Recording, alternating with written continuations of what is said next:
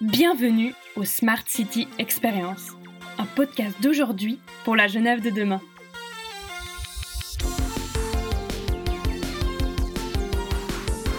Je m'appelle Megan Siméon et je viens de finir mon bachelor en économie d'entreprise à la Haute École de Gestion. Pour ce podcast, j'ai la chance d'échanger avec des experts qui nous parleront de leur vision des Smart Cities. C'est un sujet qui me tient à cœur car les Smart Cities représentent une réelle solution pour un avenir plus durable et inclusif. Ce podcast est réalisé en collaboration avec Open Geneva, qui organise le hackathon Smart City Experience. Celui-ci aura lieu le 15 et 16 octobre 2021 à Genève. Chacun peut y participer pour créer une Genève plus agréable pour un meilleur vivre ensemble.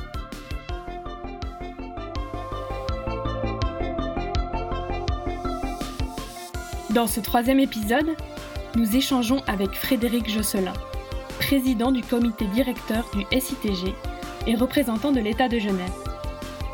Grâce à lui, nous découvrons la mission du SITG, Système d'information du territoire à Genève. Un projet unique mis en place il y a 30 ans pour rassembler les données géographiques du territoire genevois. Les données microclimatiques seront la base du hackathon Smart City Experience. Un élément clé de la ville idéale de Monsieur Josselin La démocratie. Bonjour Monsieur Josselin, bienvenue dans le Smart City Experience podcast. Merci d'avoir accepté cette petite discussion avec nous. Commençons tout de suite. Euh, est-ce que vous pourriez rapidement vous présenter? Tout à fait. Donc Frédéric Josselin, je suis un collaborateur de l'État de Genève et également un des représentants de l'État de Genève dans notre organisation qui est le SITG. Et en ce moment même, euh, je préside le comité directeur du SITG. Et qu'est-ce que c'est finalement le SITG une idée que je trouve assez remarquable euh, d'un certain nombre de partenaires publics, la plupart du temps, on va dire parapublics, qui ont décidé il y a 30 ans de cela de mutualiser leurs données géographiques pour euh, pouvoir les échanger plus facilement, pour pouvoir, euh, dirais, développer des différentes politiques publiques en utilisant en fait les données des uns et des autres. Et je trouve cela d'une grande ingéniosité, puis il y a toujours d'une actualité euh, assez importante. On imagine juste la réalité d'il y a 30 ans, probablement un peu avant des questions du web et ce genre de choses. Donc une idée extrêmement intéressante et quelque chose qui reste, la pertinence reste toujours d'actualité euh, sur les questions territoriales. Donc c'est vraiment euh, une association, enfin une organisation qui collecte les données uniquement géographiques ou est-ce qu'il y a d'autres données qui sont collectées? Alors, il y a aussi une autre euh, subtilité, c'est que euh, ce n'est pas une association, c'est quelque chose d'assez, c'est une organisation, mais qui n'a pas de personnalité juridique, qui est fondée sur une loi, un véhicule léger, pourrait-on dire, et qui mutualise partage les données géographiques, donc vraiment les SIG, euh, mais de plus en plus, et puis c'est surtout ce que nous euh, travaillons actuellement, euh, prend acte en fait de la diversité des données géographiques ou des données qui peuvent être, je dirais, en lien avec le territoire pour élargir le spectre des données que l'on peut mettre à disposition des différentes politiques publiques et in fine des habitants du canton et de la région. Donc c'est vraiment né de la donnée géographique pure, propre et extrêmement exhaustive. Et puis on tend de plus en plus à élargir l'assiette de ces données euh, dans leur diversité et puis euh, d'aller progressivement euh, vers aussi des données davantage liées à des flux plutôt que communément on pourrait dire cela de stock de données. vraiment son histoire est celle-ci, mais c'est une histoire qui continue à s'écrire et qui, qui intègre toute une série d'évolutions depuis une trentaine d'années. Donc c'est un beau défi pour tous les partenaires de continuer à œuvrer dans cette direction vraiment au bénéfice du territoire et des habitants. Quand on pense finalement aux données géographiques, on pense à des données basique, entre guillemets, type température de l'air, température de l'eau. Mais est-ce que vous avez en tête une donnée un peu plus atypique ou que les, les auditeurs seraient surpris d'apprendre qu'on récolte à Genève? Non, j'ai pas en tête une donnée. Je vais simplement vous faire part d'une expérience euh, d'un workshop organisé sur le principe de si nous avions toutes les données du monde, comment ferions-nous du projet? Et on s'est aperçu que dans ce workshop, des choses qui étaient euh, de l'ordre de l'imaginaire, ah ça serait génial d'avoir ça, bah en fait elles étaient présentes euh, au sein du SITG avec pas loin de, je crois, on approche gentiment les, les 1000 couches et essentiellement open data. Et, donc, on est même confronté certainement à des situations de sous-utilisation de données, tellement la richesse d'informations est importante sur notre territoire, aussi une précision. Et donc, je pense en tout cas que il y a bien sûr toute une série de données qu'il faudrait euh, continuer à avoir, capitaliser, et ainsi de suite. Mais euh, la question de l'usage des données est pour moi un levier extrêmement important, probablement un des plus importants, pour rendre ces données intelligentes. Et finalement, ces données, comment est-ce que vous les récoltez? Est-ce que certains habitants peuvent les récolter? Est-ce que c'est tous des, systèmes installés par euh, l'État de Genève? Ou Comment ça se passe un petit peu? Pour l'instant, le fonctionnement en fait de la collecte des données, c'est les données que les différents partenaires euh, récoltent, euh, produisent et puis mutualisent. Et donc le SITG, ce que je vous disais tout à l'heure, est l'organisation qui permet de mutualiser les données des différents partenaires. Va aussi dans, concrétiser une proposition de valeur du SITG d'être tiers de confiance des données qui sont mises à disposition ensuite euh, par un des partenaires. Le pas de la donnée euh, citoyenne, du citoyen ou de groupement de citoyens n'est pas encore euh, n'est pas encore fait. C'est un vrai sujet sur lequel nous travaillons. Euh, évidemment, toutes ces données sont des données euh, la plupart du temps euh, publiques, donc accessibles, et ça fait partie de ces enjeux auxquels nous sommes confrontés. Comme bon nombre, nous avons ouvert la voie à ces questions d'open data, mais avec une réflexion probablement à l'époque en disant bah, ça va créer toute une série de valeurs, toute une série de choses, et sur laquelle assez concrètement il n'est pas tout à fait évident de, d'évaluer ce qui a pu être créé avec ces questions de, d'open data. Et c'est vrai que finalement, ces données géographiques, microclimatiques, peuvent être utilisées par les habitants pour créer des, des belles choses. C'est aussi un travail, j'imagine, de sensibilisation pour que chacun soit au courant que ces données existent, qu'elles sont disponibles et qu'elles peuvent être utilisées, comme dans le cadre de, de notre hackathon euh, qu'on va organiser autour des données microclimatiques. Et une vraie éducation à faire, je pense aussi, sur comment utiliser ces données, parce qu'elles peuvent être plus facilement ou moins facilement exploitables. Tout à fait, il y a vraiment des, des travailler sur la, je veux dire, la capacitation. J'arrive pas à trouver un autre mot que celui-ci dans une traduction, euh, je française, d'utiliser vraiment ces données, de rendre, euh, je dirais, possible l'usage de ces données. Ça me, ça me rappelle des échanges qu'on a pu avoir avec, euh, avec des collègues de, de l'IRI sur la plaine Saint-Denis à, Paris, où ils travaillaient sur justement des publics jeunes et les questions euh, du BIM et ainsi de suite pour les faire monter en capacité, pour euh, arriver à maîtriser ces outils. Et je pense que c'est de véritables, de véritables enjeux qui sont extrêmement importants.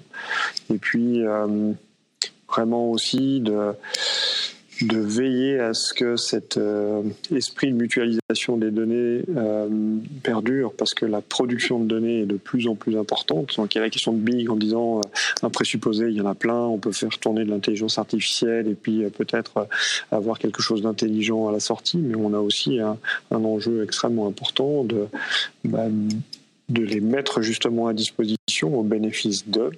Euh, et, c'est aussi pour cela que pour nous, on a eu un, enjeu important d'évolution euh, du SITV, c'est que de mutualiser de la donnée autre que la donnée euh, SIG un standard très propre et qu'il convient surtout de garder. Et c'est vrai que sur toutes les réflexions prospectives des jumeaux climatiques, sur toute une série aussi euh, de captation d'un certain nombre de données euh, liées à des îlots de chaleur euh, sur simplement quelques quartiers et ainsi de suite, bah, c'est des éléments qu'il convient aussi de, de, de bien veiller à les mettre euh, à disposition pour que euh, éventuellement ça puisse essaimer dans des pratiques, dans des captations, dans des mutualisations euh, et de, de vraiment être vigilant sur toutes ces dimensions-là. Et notamment les données microclimatiques très utiles pour développer une smart city.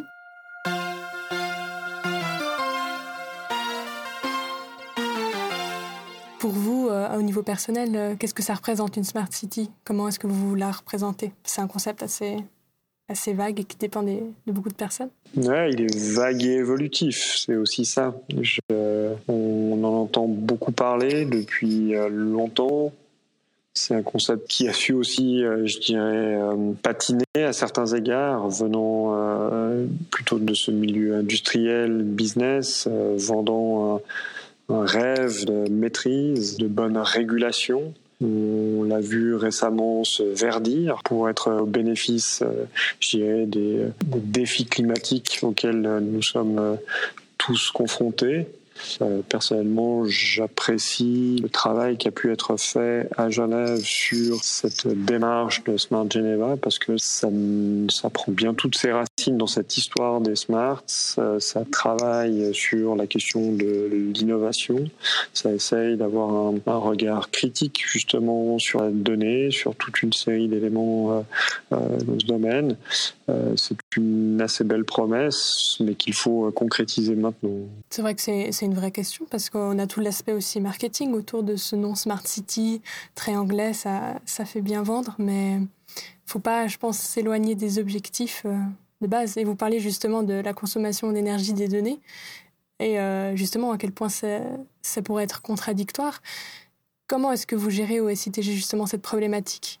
Elles sont effectivement stockées euh, ici, à Genève, pour des questions de sécurité.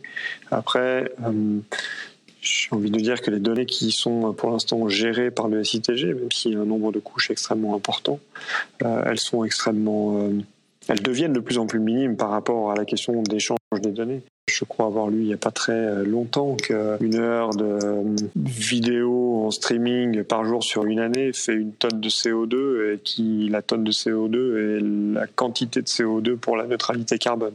Je pense aussi que nous avons euh, un vrai défi et qui va euh, de plus en plus s'affirmer. Euh, il y a des aspects contradictoires entre digitalisation et donc une question smart qui utilise cette digitalisation et ces questions de transition écologique indispensables. Les flux de données, les flux de matériaux également, sont pas tout à fait compatibles. En revanche, si je prends un autre regard, c'est bien par le développement en fait de cette technologie qu'il a été possible de comprendre les mécanismes du dérèglement climatique. Donc c'est à l'aune probablement de ces enjeux euh, de transition écologique que nous allons devoir faire des choix de nos usages, de nos technologies et de nos modes de vie. En tout cas, c'est sûr que tous ces concepts posent beaucoup de, beaucoup de questions, amènent beaucoup de débats, ce qui est aussi intéressant euh, d'avoir. Et c'est pour ça qu'on est heureux d'organiser des hackathons. Finalement, plein de plein d'idées viennent du public et d'origines différentes. Donc c'est ça qui est intéressant.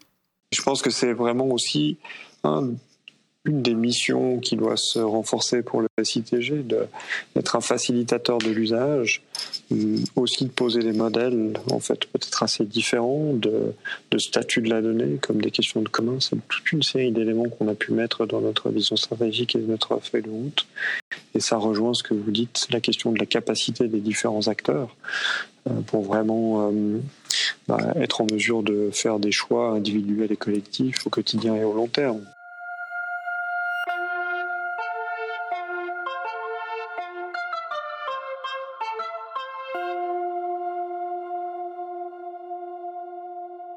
On arrive gentiment à la, fin de l'interview, donc je vais vous poser la question qu'on pose à tous nos invités.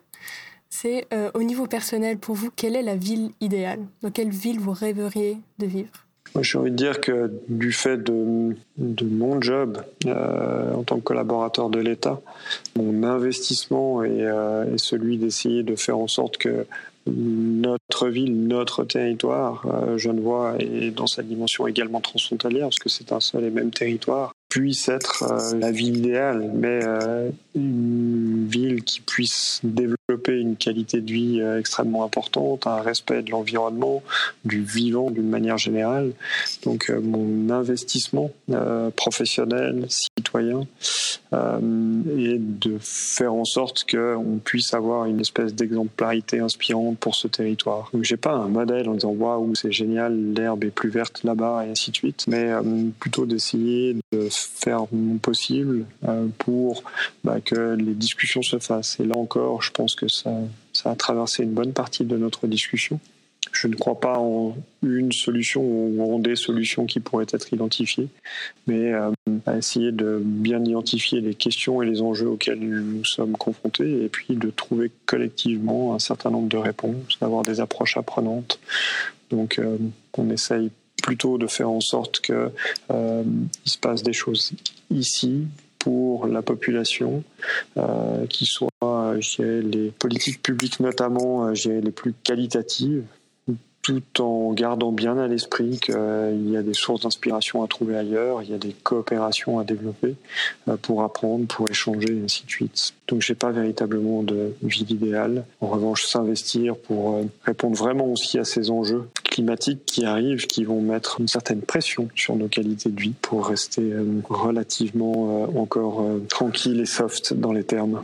Bah, merci beaucoup pour cette discussion très enrichissante. On en a appris beaucoup sur les, sur les données aujourd'hui. Est-ce que vous aurez par hasard quelque chose à rajouter pour finir? Peu à rajouter, vous remercier évidemment, et puis euh, surtout que tout contributeur, toute contributrice à ces hackathons essaye aussi d'amener de l'eau au moulin de ces réflexions, et puis c'est un remerciement de tous ceux qui euh, s'investissent euh, dans ces sujets, qui consacrent du temps bah, de nous faire progresser par euh, les sujets qui sortent, par les questions qui sont posées, par euh, les, carences qu'ils peuvent mettre à jour. Et donc, c'est vraiment plutôt un, remerciement dans l'organisation de ces différentes démarches qui sont des approches extrêmement stimulantes chacun peut faire un petit peu à son échelle pour améliorer le bien-être de tout le monde. C'est ça que je trouve beau aussi dans ces hackathons. Merci à vous en tout cas. Merci à vous tous. À bientôt.